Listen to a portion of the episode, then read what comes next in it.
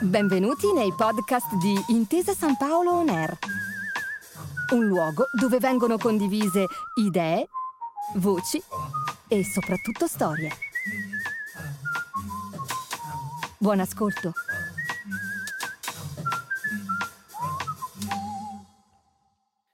Buongiorno e benvenuti su Intesa San Paolo On Air, a un nuovo episodio del podcast L'Italia in bicicletta.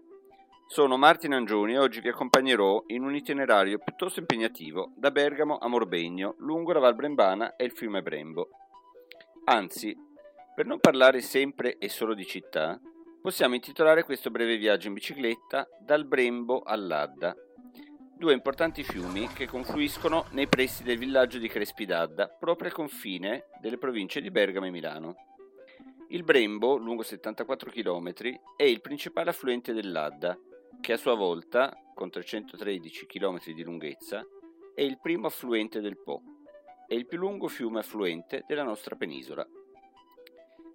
Partiamo dalla stazione ferroviaria della città bassa di Bergamo, saliamo percorrendo Viale Vittorio Emanuele alla Città Alta, nella quale entriamo dalla porta di Sant'Agostino, una delle quattro della celebre cinta muraria detta delle Mura Venete, lunga ben 6,2 km. Un grande leone di San Marco domina la porta e ci ricorda che Bergamo fu veneziana per quasi 400 anni, dal 1428 al 1797, l'anno in cui, col Trattato di Campoformio, viene messa fine alla storia della Repubblica Veneziana. Imbocchiamo eh, dalla porta, la via Porta di Pinta, fermandoci brevemente ad ammirare gli affreschi di Lorenzo Lotto nella chiesa di San Michele. Proseguiamo fino alla piazza del Mercato delle Scarpe, dove imbocchiamo via Gombito, che ci porta alla Piazza Vecchia, l'area monumentale del centro storico di Bergamo. Non posso dilungarmi nella descrizione dei tanti monumenti, che sono uno più bello dell'altro, e fanno di Bergamo Alta una specie di museo a cielo aperto, ma meritano almeno una menzione la Basilica di Santa Maria Maggiore, la Cappella con Leoni e le antiche fontane che troverete nei vari rioni in cui si divide la città alta. È un connubio tipicamente medievale di piazza, chiesa e fonte, qui ancora visibile, come ad esempio nella piazza di San Pancrazio. Ma risaliamo in bici terminate le nostre visite e lasciamo a malincuore Bergamo, uscendo dal bel cortile della cittadella.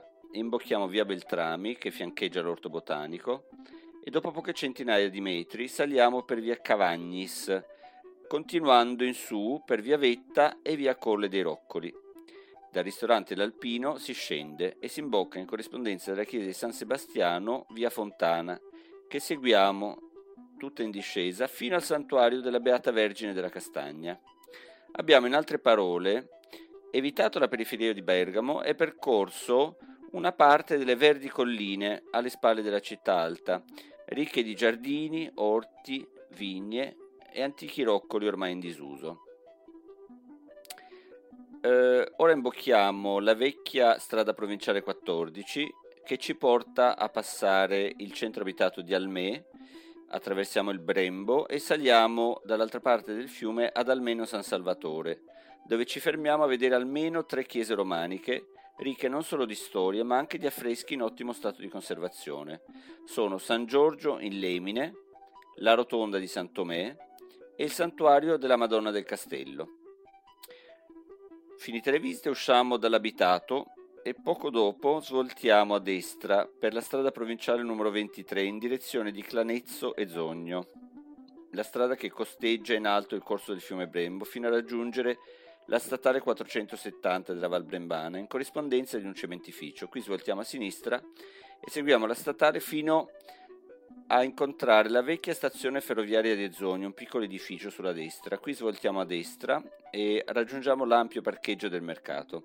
Proprio da questo parcheggio ha inizio la ciclovia della Val Brembana, che seguiremo per circa 40 km, passando gli abitati di San Pellegrino Terme, dove hanno sede gli impianti di imbottigliamento della celebre acqua, e San Giovanni Bianco, fino a raggiungere, con una leggera ma continua salita, i 500 metri di Piazza Brembana, dove terminava il percorso della ferrovia e oggi termina eh, la ciclovia.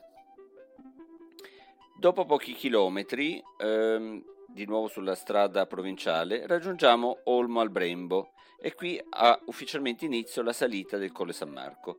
Sono circa 19 km per poco più di 1400 metri di slivello, per una pendenza media del 7,5%, che in un paio di punti è anche superiore al 10 e raggiunge punte del 12%. Ci troviamo sul tracciato dell'antica via Priulia, cosiddetta dal nome di Alvise Priuli, podestà di Bergamo, che volle nel 1592 una nuova via che tagliasse le Alpi Orobie verso Morbegno e la Valtellina per collegarsi al cantone dei Grigioni da qui con il nord Europa, evitando il passaggio da Lecco, cioè evitando il confine con il Ducato di Milano che era allora sotto controllo degli spagnoli. Dopo Mezzoldo mh, mm, ci attende un ambiente montano severo e imponente, fatto di cime imbiancate dalla neve fino a inizio estate, fitti boschi di conifere, vasti alpeggi, ai quali a fine maggio salgono gli animali da pascolo, nel caso delle capre e delle pecore proprio percorrendo la ciclabile della Val Brembana. Mi è già capitato di trovarmi in coda a greggi interminabili, un vero e proprio ingorgo di migliaia di pecore.